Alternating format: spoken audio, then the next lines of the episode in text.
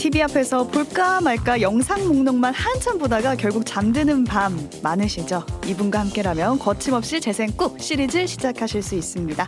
지금 OTT에서 가장 뜨거운 콘텐츠 소개해 주실 키노라이츠 강혜인 편집장 모셨습니다. 안녕하세요. 네, 안녕하세요. OTT 통합 정보 제공 플랫폼 키노라이츠의 강혜인 편집장입니다. 반갑습니다. 네, 반갑습니다. 2주 전에 첫 방송이었는데 주변에서 좀 반응이 어떻던가요? 2주 전에 제가 뭘 말하고 갔는지 사실 기억이 안 날 정도로 좀 긴장도 했었고 지금도 많이 떨고 있는데 좀 잘하고 싶다는 생각을 했었고 주변에서는 오랜만에 영화 이야기 하시네요라는 이야기를 좀 많이 들었던 것 같아요. 네, 그동안 야구 얘기를 상당히 많이 하셨다고 하더라고요. 근데 야구하면서 제가 어떤 이미지로 살아가고 있는지를 조금 확인할 수 있었다. 댓글도 몇 개 달렸더라고요. 네, 그러게요. 네. 오랜만에 본업하신다. 네. 그래서 오늘 본업 관련해서 준비를 해오셨는데 네. 오늘도 먼저 차트부터 살펴보고 가겠습니다. 다양한 OTT 서비스와 또 영화 박스오피스 콘텐츠 중에서 어떤 게 가장 뜨거운지 오늘 기준 통합 차트 지금 유튜브로 띄워드리고 있는데요. 네. 1위에 무빙이 있고 네, 맞아요. 2위에 뭐 마스크걸, 네. 연인, 남남 이 순으로 쭉 있네요. 네, 맞아요. 네, 여기서 주목해봐야 될 점이 있을까요? 일단 2주 전에 차트와 봤을 때 지금 같이 그때도 봤던 작품들이 몇 개 보이잖아요. 뭐 소방서 옆 경찰서 그리고 국과수도 보이고 남남이 최근에 종영을 한 걸로 알고 있어요. 저 작품도 저번에 있었고. 근데 이제 경이로운 소문이 이전보다 순위가 계속 떨어지고 있거든요. 그러네요. 이게 회차가 진행될수록 기대했던 것보다는 좀 아쉬운 것 같다. 키노라이츠가 내부에 그 작품을 평가하는 지수가 있는데 그 지수도 생각보다 높지가 않더라고요. 경이로운 소문 2가. 네, 그래서 네. 제가 기대했던 것만큼은 아직까지는 그 저력을 보여주지 못한 것 같다. 그러게요. 네. 2주 전에 봤던 것보다 순위가 조금씩 떨어진 것들이 보이고 또 반대로 네. 새롭게 보이는 작품들도 있는데 네. 여기서 오펜하이머가 저는 눈에 띄더라고요. 진짜 제가 영화 이야기를 너무 하고 싶었는데 이 차트에 영화를 이렇게 보게 된 게 얼마 만인지 모르겠어요. 잘 안 올라요? 오르긴 하는데 이제 네. 워낙 다양한 콘텐츠가 워낙 많이 나오니까 네, 집에서 볼 수 있는 게 많고 영화관 최근에 언제 가셨나요? 저 사실 최근에 갔어요. 정말 최근에. 그러니까 이렇게 영화관을 예전에는 그래도 일주일에 한두 번씩 가셨던 분들이 많은데 네. 요즘은 그 코로나 시대도 있었고 맞아요. 몇 달 만에 갔거든요. 저도. 네. 집에서도 너무 재밌는 콘텐츠 지금 볼까 말까 해서 추천해드리는 것처럼 집에서도 너무 많은 콘텐츠를 만날 수 있다 보니까 영화관에 대해서 이제 필요성을 좀 못 느끼는 분들이 많아지지 않았나. 네. 근데 이번에 나온 오펜하이머 같은 작품 특히 크리스토퍼 놀란 감독님의 작품은 영화관이 이래서 필요하다. 영화관에서 봐야지만 더 재밌는 작품이 있다. 를 보여주는 것 같아서 너무 반가웠습니다. 네, 오펜하이머 같은 경우에는 소리도 빵빵한 데서 봐야 된다라는 얘기도 있고 워낙 네. 길어서 또 집중하려면 영화관 가야 된다 이런 네. 후기도 있던데 어떤 내용인지 간략하게 좀 소개를 해주실까요?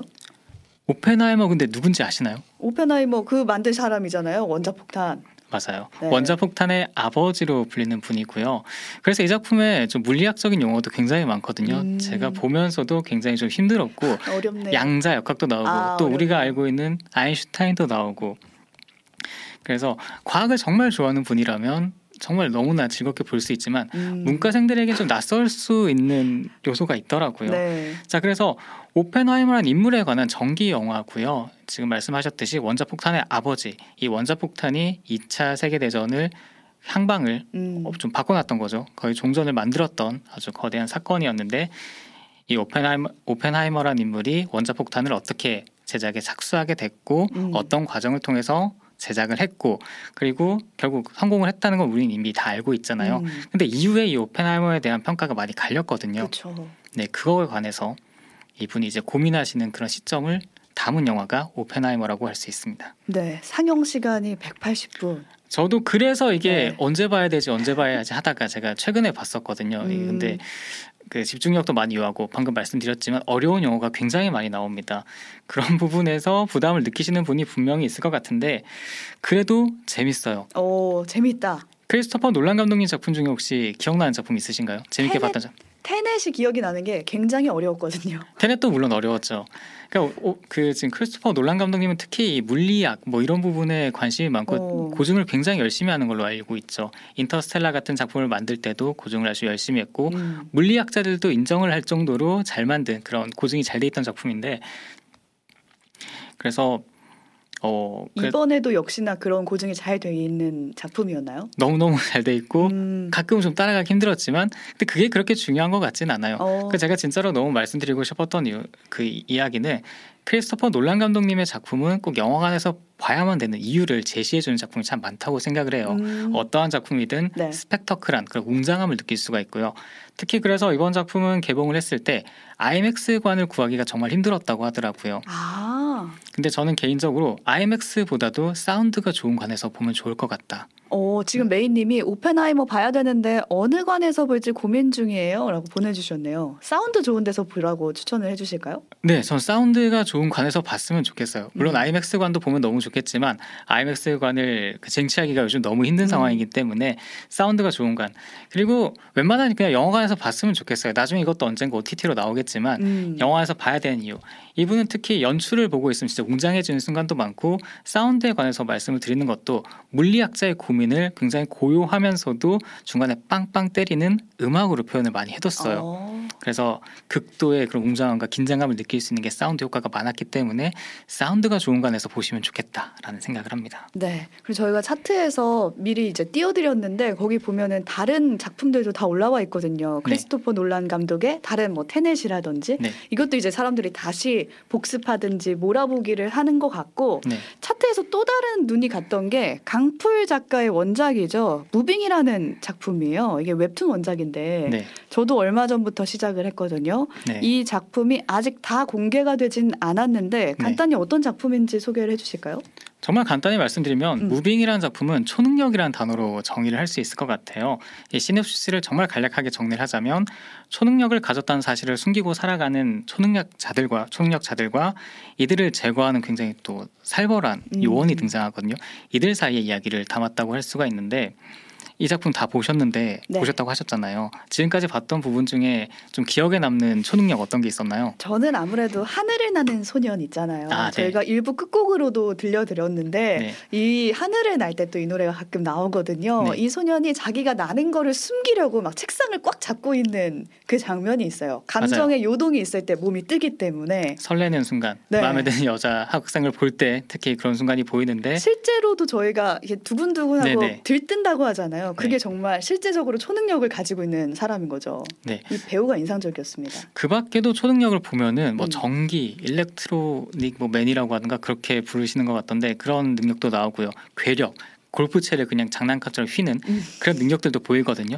그러니까 제가 지금까지 봤던 회차에서는 초능력이 나오는데 물론 이것도 너무나 대단한 능력이지만 좀 소박해 보인다는 인상이 있었어요. 초능력치고 소박하다. 그러니까 저희가 초능력 하면 기억나는 작품 하면은 사실 이 디즈니 플러스에서 디즈니에서 만들었던 마블이 만들었던 어벤져스를 생각할 수가 있는데 토르의 묠리르를 생각하고 이 작품을 보면은 굉장히 좀 소동극 같잖아요. 사실 그런 것도 있고 뭐 스칼렛 위치나 닥터 스트레인지가 보여줬던 마법 같은 힘과 비교해서는 그렇게 강한 것 같진 않아요. 이들과 붙었을 때는 마블의 히어로들이 이길 것 같은 능력이 강하게 드는데 좀 일상에 밀접해 있는 그런 소박하고 아기자기한 초능력을 볼 수가 있어서 이게 한국적인 게 아닌가, 그리고 좀 더 현실적인 초능력이 아닌가. 맞아요.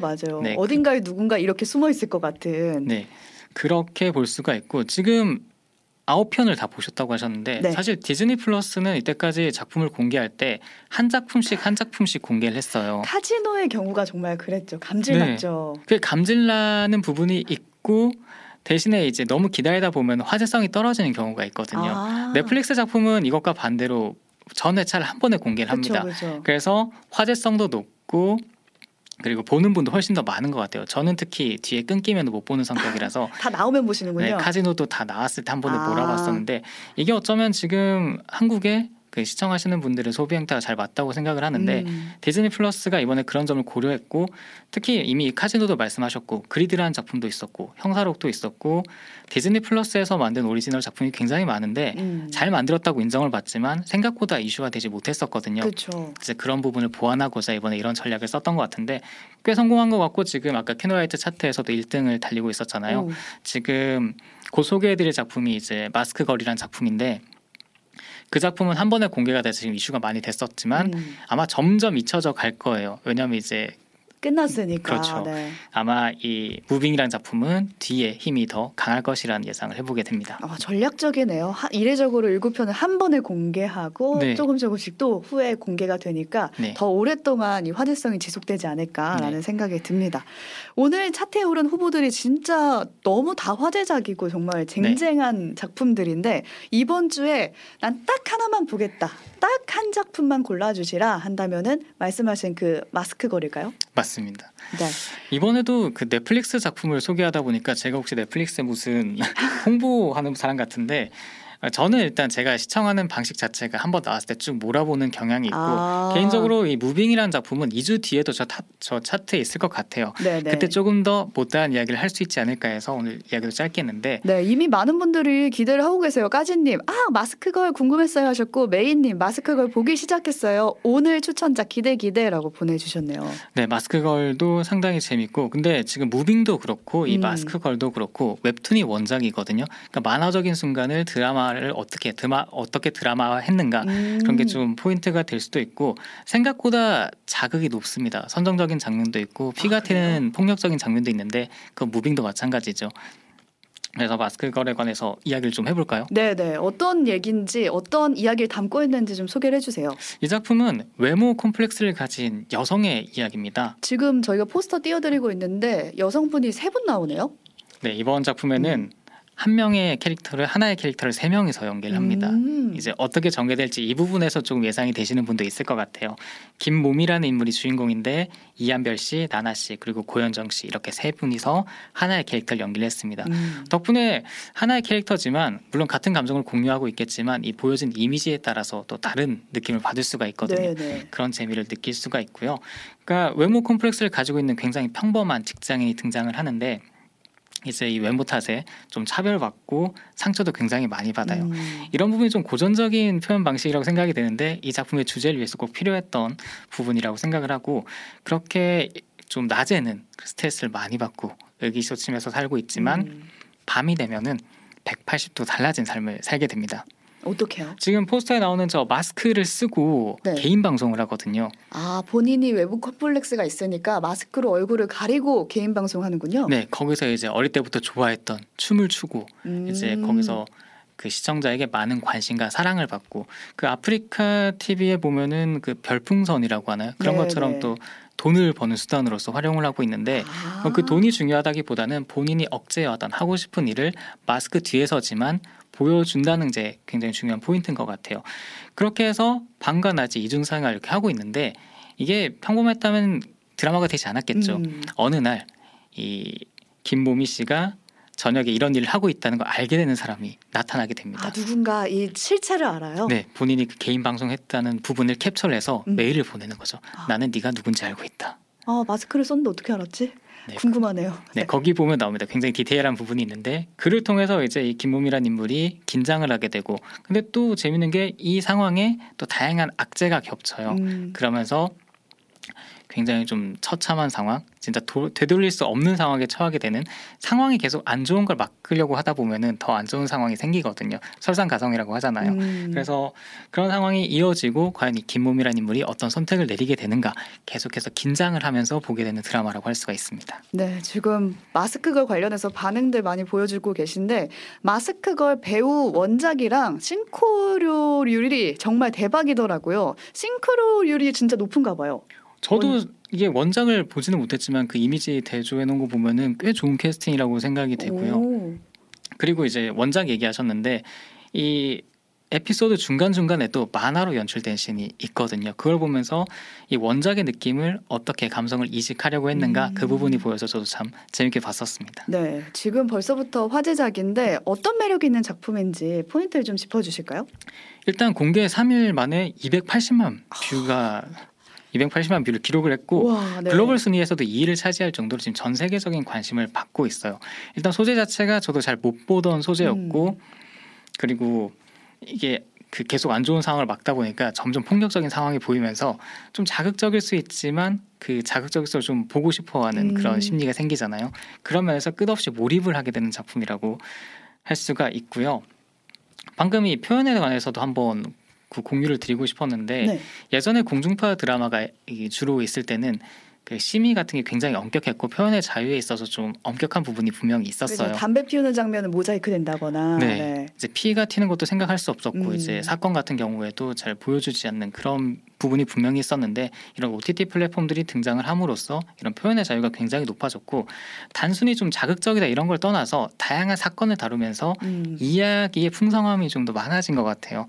그런 부분을 전 이번 작품을 보면서 느꼈고 이게 예전 같았으면은 우리가 만나기 힘든 작품일 것 같거든요. 아, 영화에서는 가능할 것 같은데 네네. 이렇게 일상적인 드라마에서는 그쵸. 우리가 퇴근을 해서 이렇게 TV를 딱 보는데 나올 법한 작품이 아닌데 보게 돼서 우려하시는 분도 분명히 있지만 저는 더 다양한 작품을 만날 수 있다는 점에서는 긍정적인 그래서 추천을 드리고 싶었습니다. 네, BJ 문화를 다루고 있다는 지점도 좀 특이했던 것 같아요.